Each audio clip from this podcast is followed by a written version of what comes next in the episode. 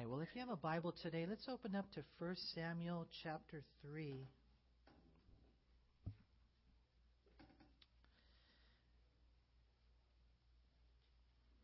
As we come now to this amazing chapter, I don't know if you would call it an epic chapter, a classic chapter, and uh, and uh, we see in verses one through ten, this is God's word to Samuel, and we're going to see in verses eleven all the way to chapter four, verse one, that it's God's word through Samuel.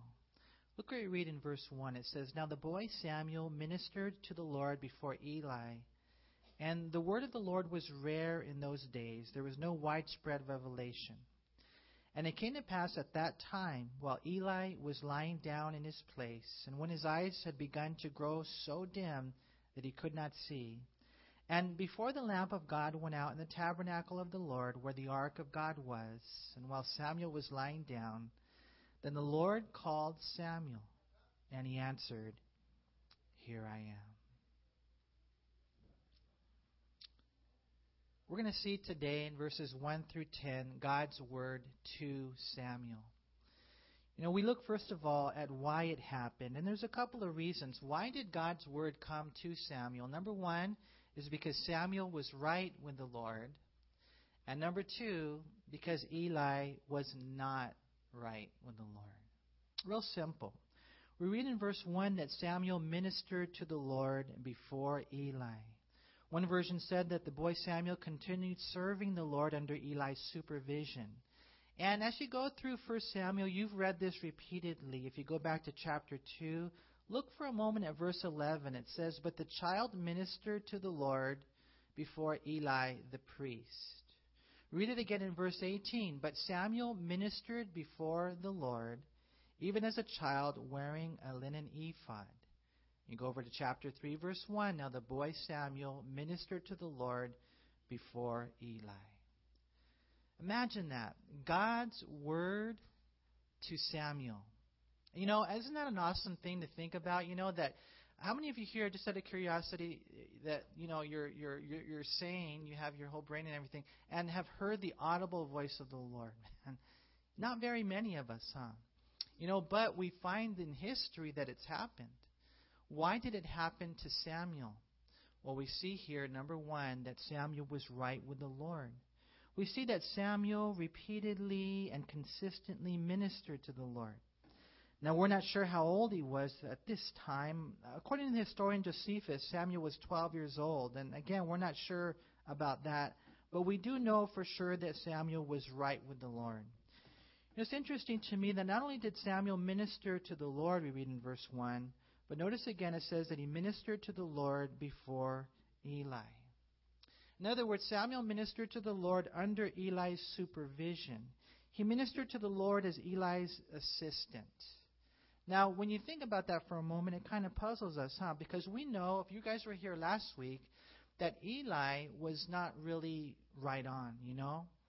And yet we find that Samuel ministered to the Lord there, chapter 2, verse 11. There, chapter 2, verse 18. There, chapter 3, verse 1. Over and over again, wearing a linen ephod, even as a child, he ministered to the Lord before Eli. And what we find is that Samuel had a very submissive heart. It's a mission of submission. And let me tell you something, it's very important to God. Because I don't know about you, but if I was there and I knew what was going on in the life of Eli, and I got close enough to maybe see his flaws, which were very evident. I might have a struggle submitting to a man in that position, having that authority. But one of the things that I've learned in life, and I've learned in the ministry, is submission to those whom God has placed over us is very, very important. And God will test you in that.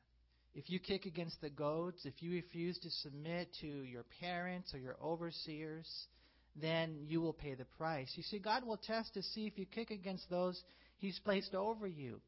You know, it's one thing when you agree with them, everything's cool, no problem submitting, right?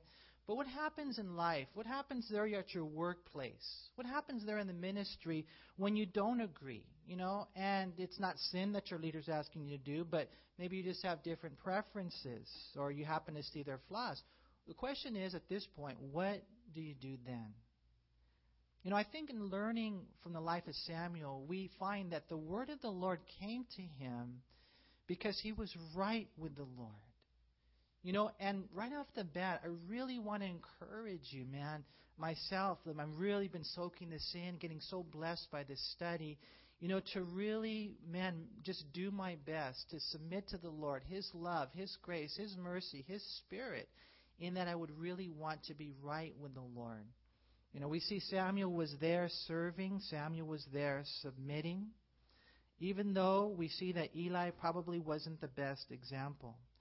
You know, one of the things that's kind of interesting, and we're going to see this later, is that when Samuel um, is called, you know, by God, the Bible says that Samuel actually runs to Eli. He hears, he hears his name, Samuel, Samuel. And what does uh, Samuel do? He runs to Eli. Wouldn't that be good if your if your if your kids did that? You know. I mean, think about that. I don't know how it is at your house, but you know, you just call your kids, "Hey, Aaron," and they run to you. I mean, and uh, for those of you who are parents, don't you think it should be that way? Don't you think? I think it should be that way, you know? But what usually happens at the house? You call them. What? you know? And it shows, you know, like this guy didn't really have a heart of submission. These children need to learn a lesson. They need a trancazo, whatever the case may be, right?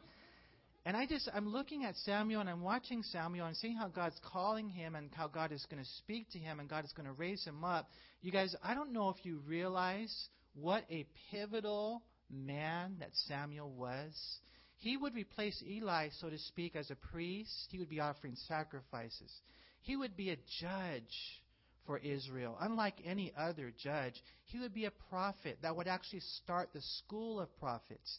He was a man, and if you want to look at it kind of like from a political perspective, in the book of Judges, they had a whole bunch of judges that kind of led the nation in a, in a, in a military way, but, but Samuel would lead the nation in a spiritual way. He was the guy that kind of connected the dots from this nation that was all confused and chaotic and without order, and he brought order to a nation. Samuel was a really, really cool guy. And that's why when you read this right here and you see that he had a heart to serve, ministered to the Lord, he had a heart to submit, you know, even running to Eli, I think we should take note of that if we want God to speak to us. Warren Wiersbe said this Even though Eli was not the most godly example or mentor, young Samuel submitted to his authority. He said, We submit to man's authority for the Lord's sake. It says in 1 Peter 2 13 through 25. For we serve God, not men. We trust Him to protect us and work at His will, even in the lives of ungodly people. And so we see that the word of the Lord came to Samuel. Why did it come to him? Number one, because Samuel was right with the Lord. And number two, because Eli was not right with the Lord. And we're going to learn a lesson. And, you know, for, for me, I, I pray that you guys, we would really take this to heart. It's a warning. It's a warning to us, you know, and it's not like, you know, Manny's a, a you know, a negative preacher, man, and he always focuses on the bad things. No, you know, that's the beauty about studying the Bible together, huh? It's just we study the Bible, and God says, if you don't obey me, you're going to die. You're going to die. You got to get your life right. You know, I don't know about you. I think we've uh, probably discovered this in life, and something the Lord showed me a long time ago. How many of you ha- have ever tried, like, to eat right in life? And it's just not happening, man. It doesn't happen, you know. Or maybe you're you're thinking, you know what? I think I'm going to start exercising, right? And a lot of times we try, and it just it just doesn't happen, right? Until one day, I don't know how old you'll be, 40s, 50s, maybe younger, and you're there at the doctor's office, and the doctor just looks you straight in the face and he says, "Listen, unless you change your diet, unless you begin to exercise, and this is some type of a radical lifestyle change, an alteration, you're going to die. You're going to die. You know, all that cheese, it's not good for you, man. I mean, in and out's good, and the you know double doubles are okay, but come on, you know how many times do you have to have that? You know, what happened to the fruits and vegetables? What happened to the exercise in your life? Why are you killing yourself? Right? We need to be so careful. But what ends up happening is when the doctor tells you, you know what, if you continue in this lifestyle, you're going to die. You know what? I've noticed some people really begin to change. Not all of them, but some of them, they, you know, they begin to eat differently. They begin to exercise differently. And all I'm saying is this: that the same is true spiritually. That unless we really, absolutely surrender every area of our life to God, we will suffer. And if we continue in consistent, resistant, insistent sin, then we will die. The dreams that God had for you will die. You know, a lot of crazy things. That's what we see. You see, the word of the Lord came to Samuel, number one, because Samuel was right with the Lord, but number two, because Eli was not right with the Lord. And God was about to bring Eli and his household down. That's what we read right here. Notice what it says. It says again in verse 1 Now the boy Samuel ministered to the Lord before Eli, and the word of the Lord was rare in those days. There was no widespread revelation.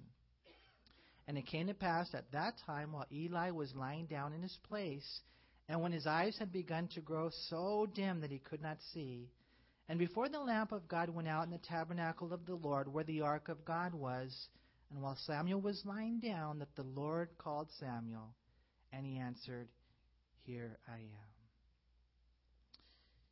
You see, Eli was the high priest of Israel. Eli was the man who should have been the spiritual leader in the nation. But even though he had that position, he was not in tune with God. We read here in verse 2 that there was no widespread revelation in those days, that the word of the Lord was rare in those days. In other words, God was not speaking because there was sin in the camp. Visions were uncommon, they were infrequent. Why? Because sin was common. And sin was committed frequently, repeatedly, and defiantly. Remember, we read that last week about Eli and his sons, and we'll talk more about that in just a second.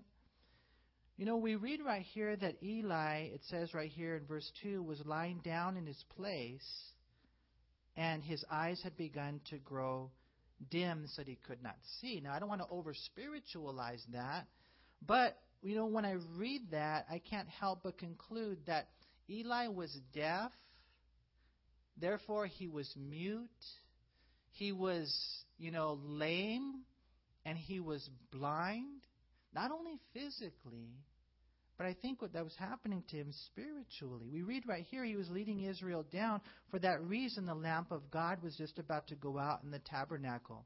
You know, if according to Exodus 27:20, the lamp was suppo- wasn't supposed to go out; it was supposed to burn perpetually. But it was kind of like symbolic, like we read in the book of Revelation. If you don't repent, I'm going to take my lampstand out. See, and so the word of the Lord came to Samuel, you know, because Samuel was right with the Lord, and Eli was not right with the Lord.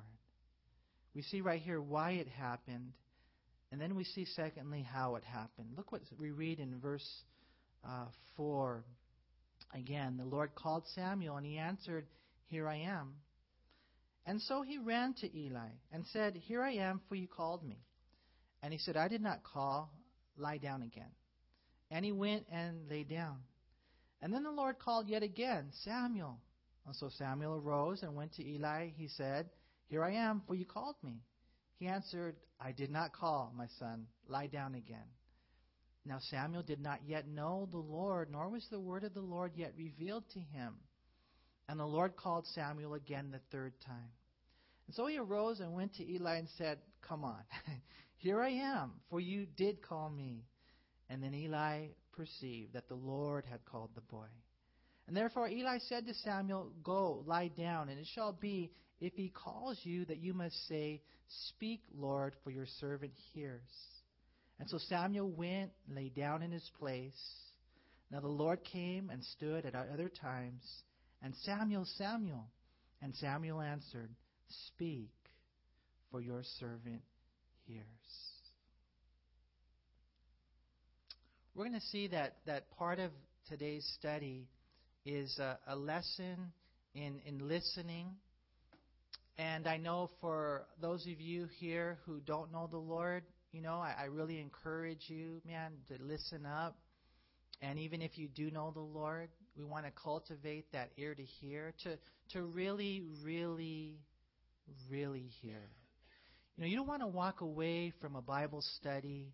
You don't want to walk away from your time with the Lord. You don't want to really live, I don't even think, a single day without being able to say, you know, this is what God communicated to me today. But it takes a lot of heart, it takes a, an extra effort to really listen. You know, when you talk, you tell people what you know, but when you listen, you learn. And we really need to listen to the Lord. It'll change your life. You know, I remember reading a story. I'm not sure if it's George Whitefield or George Whitfield, but you guys heard of that guy, right? And from what I understand, he was a great evangelist. And one day he was doing a crusade. And so what ended up happening was uh, one of the guys in town said, You know, I want to go and I want to see this crusade. I've heard that these things are pretty amazing, but I don't really want to, to listen. I just want to see it. And so what the guy did is he found a tree. It was kind of far away. And he went up and he climbed in the tree. And so he started to watch and to look. And then when George Whitefield came out to preach, he noticed, oh no, I can still hear him. So what the guy did is he put his hands in his ears and said, I want to see it, but I don't want to hear it, right? And so what ended up happening, God's providence, a big fat fly came and landed on his nose. Okay, this is a true story, okay? and so what he did was he was shaking his head and trying to get rid of the fly, and, and it would go, but then it would come right back. Until finally, what the guy did is he took one of his hands out of his ear and he, you know, swatted the fly away like that. And the moment he took his hand away from his ear, George Whitefield said, He who has an ear to hear, let him hear what the Spirit is saying to the church. And that caught his attention. As obviously, you know, you would see, wow, this is amazing. And sure enough, the guy got saved. God did a great work in his life. You know, but I'll be honest with you. I think a lot of times we just want to see and we don't really want to hear. We'll go and, and yeah, you know, uh, yeah, the message, yeah, whatever. You know, kind of like a story. I, I forgot uh, the, president. I think it was, it was Coolidge. He he went to church one day. His wife didn't go with him. She stayed behind, and so you know he went, kind of went through the motions, came back. His wife said, "What was the study about?" And the uh, president said, "Sin." It was about sin. And the wife said, Well, what about it? He said, The preacher was against it, you know? and, and, you know, you could go and you could see, but not, but not really listen. I'm telling you this, though, you guys. When you really listen to the Lord, it'll change your life. You know, one of the things I've noticed about the Lord, He's very personal with us. You know, He's a God who deals with us powerfully, personally, and intimately. And He will speak to us. He knows your name. He knows what you're going through. He knows your hurts. He knows your sorrows. And He has the Word, the Word that is just fitting for your situation. But a lot of times we struggle and we go through life, and we really time you shouldn't be a lot of those times, if only we would listen. Samuel is an example of, of that. You see, the Lord came to him. The word of the Lord came to him. Because Samuel was right with the Lord and Eli was not right with the Lord. And what we find right here is a couple of things happened. We look at how it happened. Well, it was just a night like any other night. Everyone was going to sleep. Have you ever been there? Any of you sleeping right now? Was this guy kind of like that, you know? and yet God was about to bring a great awakening, right? And so we read in verse 4 that God called Samuel. And so Samuel ran to Eli thinking it was him, but he was sent back by the high priest who thought he was hearing things. And so this happened, and it wasn't until this happened three times that Eli recognized that Samuel wasn't hearing things, he was hearing God. Eli said, You know what? I think I know what's going on, man. It's God speaking to you. And, I, and I'm not sure about this, but I would venture to say that maybe there was a time in his life when God had spoken to Eli. And he knew it. You know, and I'll bet you almost anything that it had been a long time. And here he is, all this happens. So Eli tells him, Go lie down, it shall be, if he calls you, that you must say, Speak, Lord, for your servant hears. You see, the word of God came to Samuel. Why did it happen? Because Samuel was right with God, Eli was not right with God. And how did it happen? Well, God called Samuel, and Samuel repeatedly goes to Eli for a couple of reasons. Number one, for the purpose of teaching Samuel. Look again right here at verse 7, you guys. It says, Now Samuel did not yet know the Lord, nor was the word of the Lord yet revealed to him. You see, he had to cultivate now an ear to really hear the voice of God. He didn't have that yet. You see, it's going to change beginning now, and it would grow, we're going to see even tonight, into a glorious ministry. And if you want to have a glorious ministry, and by that, I'm not talking about a big ministry, I'm talking about a glorious ministry, a ministry that brings glory to God, then you need, we need to cultivate an ear to hear what the Lord is saying.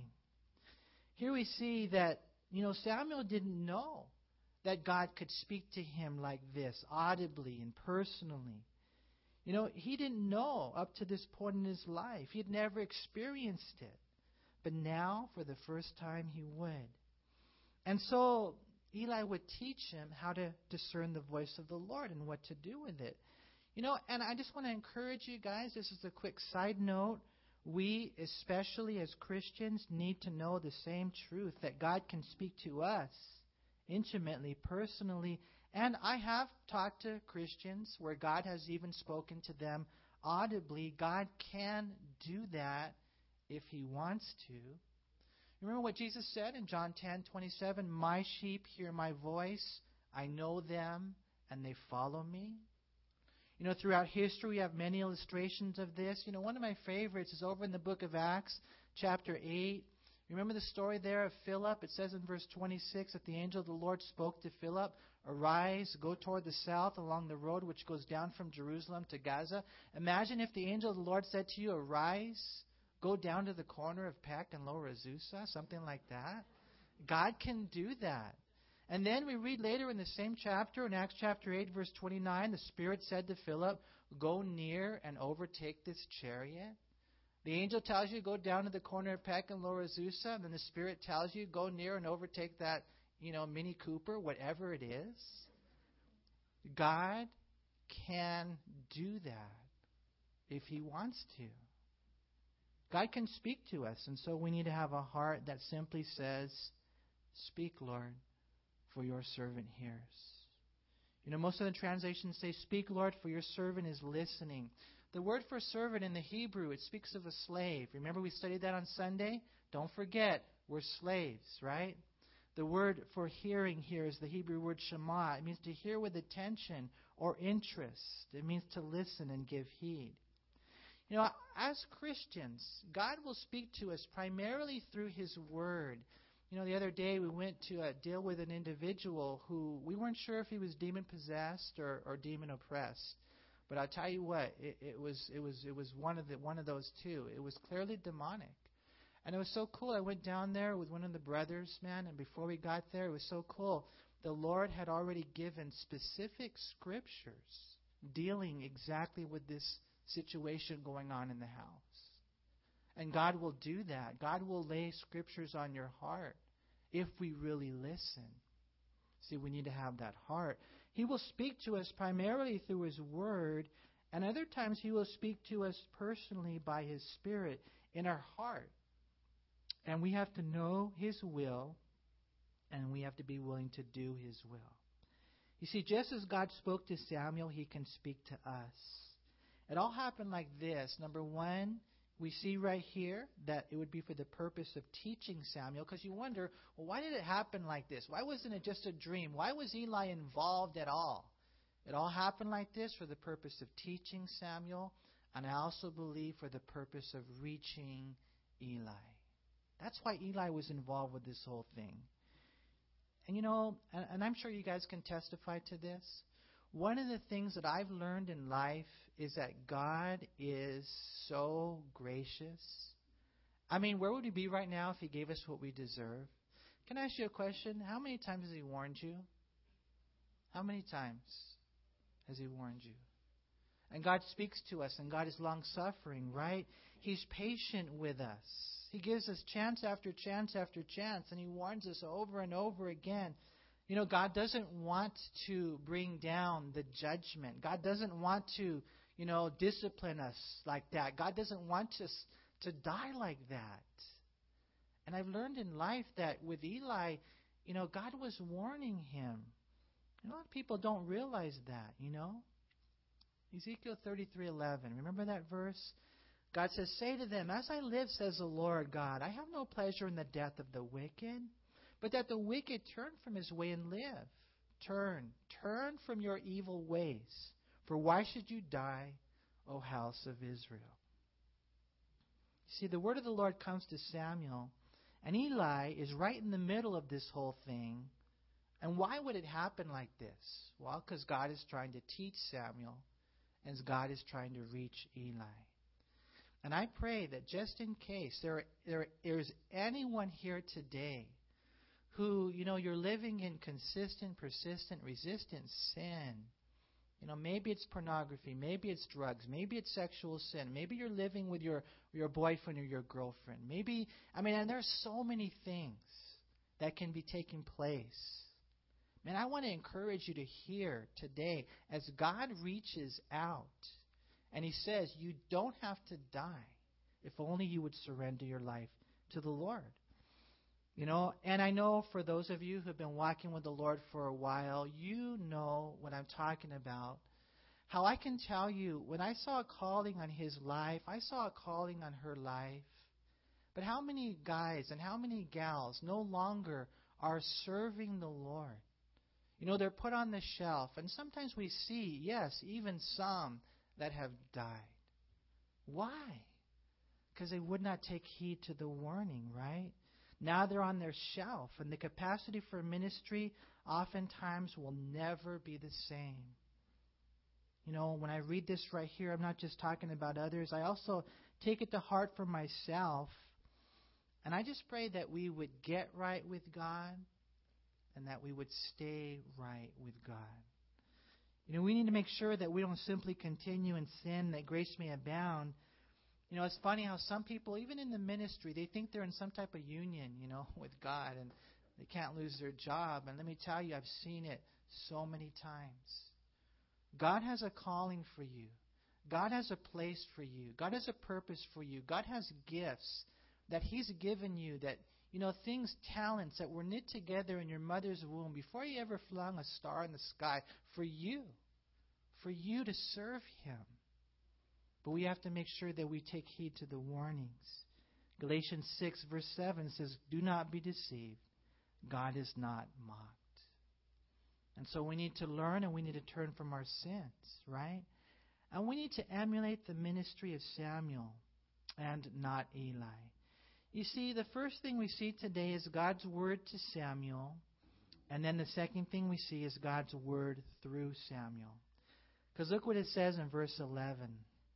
And then the Lord said to Samuel, Behold, I will do something in Israel at which both ears of everyone who hears it will tingle. In that day I will perform against Eli all that I have spoken concerning his house from beginning to end. For I have told him that I will judge his house forever for the iniquity which he knows, because his sons made themselves vile, and he did not restrain them. And therefore I have sworn to the house of Eli that the iniquity of Eli's house shall not be atoned for by sacrifice or offering forever. You know, God gave his word to Samuel. Because he was right with the Lord and Eli was not right. And things were about to change in, in the history of the nation of Israel. And imagine that, and again, let's just say Josephus is, right. There is Samuel, 12 years old. and he hears this message of judgment upon his mentor, you know, Eli, the leader of the nation. You know, what do you do?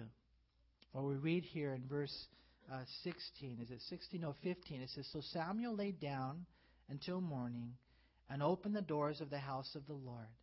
And Samuel was afraid to tell Eli the vision. And then Eli called Samuel and he said to him, Samuel, my son. And he answered, Here I am. And he said, What is the word that the Lord spoke to you? Please do not hide it from me. God, do so to you and more also if you hide anything from me of all the things that he said to you. And then Samuel told him everything and hid nothing from him. And he said, It is the Lord. Let him do what seems good to him. And so Samuel grew, and the Lord was with him, and let none of his words fall to the ground.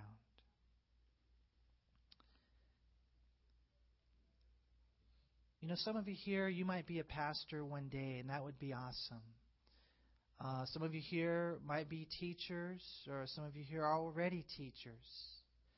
But you know what? It doesn't really matter whether or not you have those official titles. We can all speak the word of the Lord to people. And I, you know, I don't know if there's a greater privilege in life. You know, to be able to speak God's message to people. A personal, powerful, message to the lost, a personal, powerful message to the found, a personal, powerful message to those who are hurting. But we need, first of all, to receive the word of the Lord before we can ever deliver the word of the Lord. And don't ever try to deliver the word of the Lord if you have not first received the word of the Lord. There's a lot of people who are saying, even sometimes as teachers in the church and even to the world, words that are not from God. We are not called to be manufacturers. We are called to be distributors. And a, and a good teacher, a good pastor, a good spokesman for the Lord must first receive the message from God before he can ever deliver it. And that's what happens in the life of Samuel. He's a beautiful, perfect illustration of that. You know, and we do so as messengers. We do it, number one, fearfully, and we do it, number two, faithfully. You know, at first, right here, Samuel didn't want to tell him. I, I, at least I don't think it that he did. Look again in verse 15. So Samuel lay down until morning and opened the doors of the house of the Lord. That was probably his job, right? And Samuel was afraid to tell Eli the vision. And in one sense, I'm kind of glad that Samuel was afraid to tell Eli the vision. You know, it would have been sad if we read he was happy to tell him the vision, if he was eager, right, to speak judgment to his spiritual leader. And yet, at the same time, I think there are some people like that, almost rejoicing at the judgment someone else is about to experience, and it shouldn't be that way. Remember what we read earlier in Ezekiel 33:11? God doesn't take pleasure in the death of the wicked, and so neither should we. If you have to deliver a message of correction, a message of judgment, I would encourage you to do it fearfully, but I also would encourage you to do it faithfully. And that's what we read that Samuel did in verses 16 through 18. He, he, gave, he gave him the, the whole message. You know, and, and that's why, doesn't it kind of turn your stomach? Doesn't it kind of make you sick when you hear about some preachers that don't want to talk about sin? Some preachers that don't want to talk about hell. They just want to make you feel good. They just want to, you know, give you a little pat on the back and tell you to go out the door. And a lot of those people are going to end up in hell. A lot of those people are going to end up losing in life because their teacher led them astray. And that's why it's so cool just to teach the Bible. Today we're in 1 Samuel chapter 3. Next time we'll be in 1 Samuel chapter 4. You see, and that's what Samuel did. He gave him a complete message. It wasn't necessarily new, but it was definitely true. Again, remember we studied last week in 1 Samuel 2 that Eli's sons were stealing God's sacrifice, they were stumbling God's people, and they were sleeping with God's women, right? We read that. And what we find is the problem. Look at verse 13, if you would. It says, For I have told him that I will judge his house forever for the iniquity which he knows, because his sons made themselves vile, and he did not restrain them. Imagine that, his sons. Not only is this a family issue, it's a ministry issue. Here are these guys thinking about it, stealing from God, stumbling the people of God, sleeping with the woman of God who were coming to the tabernacle. And all Eli did was give them a good talk. He didn't stop them. He didn't do anything about it. We read right here that he didn't restrain them. We read last week that Eli spoke to them and he gave them a good speech, but he didn't stop them. We even saw the other warning last week from the man of God who said in chapter 2, verse 29, that Eli honored his sons more than he did the Lord. You know, you can't do anything about your ancestors, okay? You're like, man, I don't know about them, right? but you can do something about your descendants parents, pastors, leaders in ministry, all of us here, tíos, tías, we can make a difference. You know, I was talking to this one guy. It was kind of cool. You know, um, he he said that when he was a, a young man, that um, his uncle came into the house, and his uncle had one of those cowboy hats on, right? And I guess a cowboy hat is kind of like you know it means something you know to them anyways, right? And so this young man said that when his uncle came in with the cowboy hat on, that he just kind of he flicked it up, you know, off of his head, right? And man, his uncle, whoo, he came down on him, man. Any of you guys ever get spanked by your uncles? Just out of curiosity? You know what? I think we should do that more, man. Or when you take your kids to the babysitter, say, you know what, if you need to give them a little trancazo, go for it, you know. Remember the days, any of you guys ever get spanked in school out of curiosity? Corporal punishment? You know, I, all I know is this, that, that what his uncle did for his nephew, it, it, it, it taught him something. It, it taught him how to respect other people. Sometimes parents don't have the courage to do it. Maybe it'll take an uncle or an aunt. All I'm saying is this that, you know, if we don't restrain them, if we don't discipline them, if we honor them more than the Lord, then we will ruin our descendants. We will ruin those that we're trying to lead. You know, we read right here of this great sin. You know, if you go, look back to chapter 2, if you would, just for a second. Look at chapter 2 in verse 17.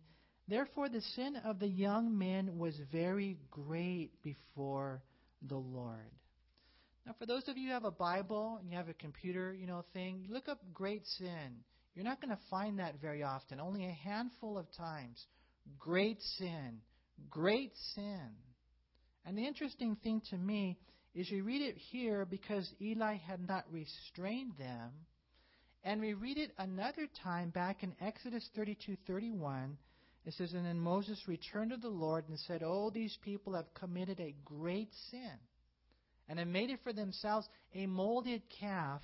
And then in Exodus 32:25, when Moses saw that the people were unrestrained, for Aaron had not restrained them.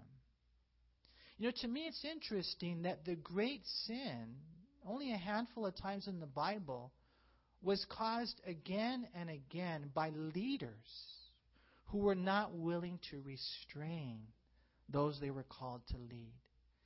And I and I know this, you guys, and I don't think you have to be have a, a degree in child psychology. I don't think you have to know a whole lot to know this.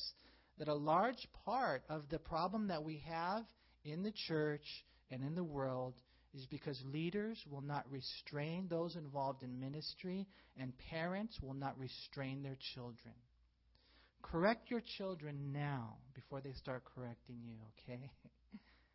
And it's important for us to understand that because we see that Eli, he wouldn't do it. And in the end, what happened? They died. They died. And that's why it's important for us to understand the responsibility that we have. And I remember when I was uh, doing uh, driver's ed. Any of you guys ever do driver's ed and you had a teacher?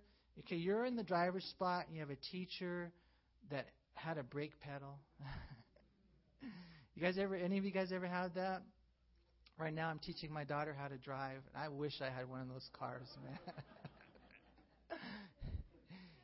you know, but I think a lot of times parents don't realize that they have not only the, the freedom, but the responsibility to restrain their children.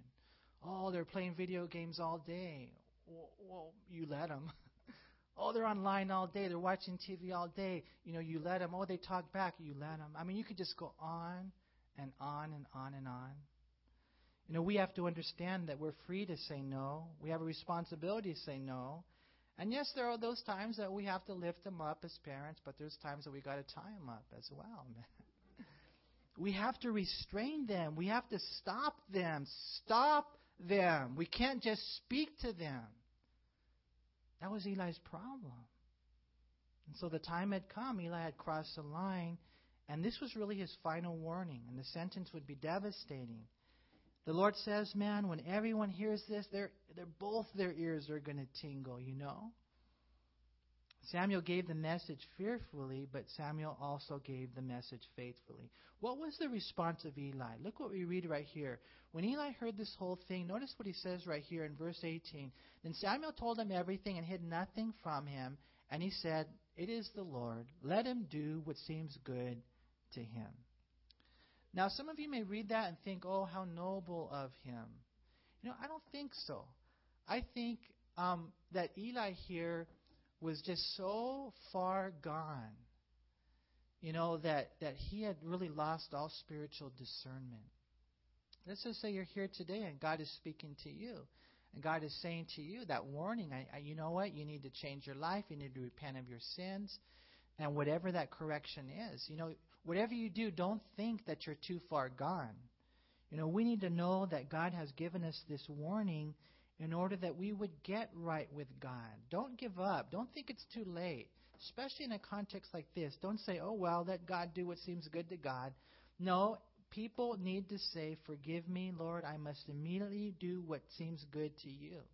You guys remember the story of Jonah? Remember, he went to that wicked, wicked place called Nineveh, and what did he say? This study is going to be judged, right? You guys are dead. And what happened? You guys remember? The Ninevites repented in dust and ashes. And what happened? God's judgment was then averted. Jonah didn't like it, but God is a merciful God. And all I'm saying to you tonight is whatever it is, and I don't know, but you know, because the Holy Spirit is the one who puts his finger on those areas of your life that need to be repented of. And whatever you do, I pray today that we would listen to the Lord. You know, because God gives us a story of Jonah and God gives us the story of Jesus. Matthew 121, and you shall call his name Jesus, right? For he will save his people from their sins. You see, think about this for a second. If you're a Christian here today, think about this for a second. He's washed away all your sins. He nailed them to the cross. If you have faith in Christ, you're free and you're forgiven, and you are white as snow. He dealt with it. Now, if He dealt with it enough to give you forgiveness from sin, don't you think He also has the power to help you overcome that sin? He does. No matter what it is, it's not too difficult for God. And I'm telling you that that's where we are today as a, as a people, as a church. You know, and I don't want to sound weird or anything. I don't want to sound like, you know, this guy's all doom and gloom, but I, I really believe that the majority of the church is a carnal church. You know, I think we're a little different here. I think a little, we're a little more on track, but you know, the world, the church worldwide, thank God that they're, they're, they're Jesus' bride, and, and He loves them. But man, I think there's a lot of the people that are in the church that are following the inclination of their flesh and the temptation of the devil and the world, and they're not on fire for God. They're not in prayer with God. They're not in love with God. They're not live passionately for God because, man, of that sin of worldliness. And, you know, I guess a lot of times what ends up happening is we think that, you know, well, I'm doing better than, than the rest of the church. And then God is saying, but I've got an anointing on your life. Whatever it is, I know in my life there's areas that God will pinpoint. And God says, okay, it's time. It's time to clean house. You know, we have to have that in our heart, you guys. We see that Samuel gave a complete message, and so in the end, Samuel would give a continual message. Look what it says in closing. It says in verse 9, and so Samuel 19, so Samuel grew, and the Lord was with him, and let none of his words fall to the ground. And all Israel from Dan to Beersheba knew that Samuel had been established as a prophet of the Lord. And then the Lord appeared again in Shiloh, for the Lord revealed himself to Samuel in Shiloh by the word of the Lord. And verse 1 of chapter 4 And the word of Samuel came to all Israel. Wouldn't that be cool? If the Lord said, and from Alaska to the tip of Florida, the word of the Lord came to the nation of the United States of America, you know, from coast to coast, from LA to New York. Why? How could that possibly happen? I believe it can happen if God gets a hold of our hearts. If God gets a hold of one heart completely. You, know, you guys have probably heard that saying. It says the world has yet to see what God can do with one man who is absolutely surrendered to Him. You see, Samuel became a prophet of the Lord, and, and you know, none of his words fell to the ground. That means that everything he said came to pass. Everyone in the nation of Israel knew that he was established as a prophet of the Lord. It's so cool. And how did that happen? How did that happen? Well, I think that we see in Samuel's life today a few things. Number one, we see that he was right with the Lord, man, in serving God, you know, submissive to his leaders, submissive to God ultimately. And we see that he cultivated what? An ear to hear the word of the Lord. And that's my prayer. Uh, I know, like, from my life, and we even got together this last Sunday with the overseers, and we were saying, you know what? That's the key to life, you guys. That's the key. That we would really hear what God is saying to us. You know, how will the word of the Lord go out to them. How will the word of the Lord go through Samuel? Well, the only way the word of the Lord will ever go through Samuel is if we allow the word of the Lord to come to Samuel. And that's why you and I, we have to say, just like Samuel said, I encourage you tonight when you go home, you kneel beside your bed or you stand and you lift your eyes to the Lord and you say this Speak, Lord for your servant hears. And so, Lord, we thank you so much for your word, your love, and your grace in our life. Father, I pray that you would just encourage us, Lord, tonight. We know the story of Jonah. We know the story of Jesus. And thank you so much, Lord, that you were nailed to that cross for our sins. And Lord, I pray for every hurting heart, every breaking, aching heart here tonight. Lord, that they would run to you, and that in this place, Lord, Jesus, you would be exalted. Lord, please continue to do a work in us, Lord, and speak to us as we learn of the life of Samuel. We have such a, a wonderful example for us. I pray, Lord, that all of us here would become prophets, that all of us here would be able to speak the word of the Lord to others, to those we work with, to our family members in ministry, wherever it might be. Lord, that the word of the Lord would go out because the word of the Lord has come in. And again, I thank you so much for your love for us, your love in my life, long suffering, patient, so good and so kind. And God, I pray for that fresh anointing of the Holy Spirit within each one of our lives. We love you so much, and we thank you. And we pray all these things in Jesus' name. Amen. Amen. Let's all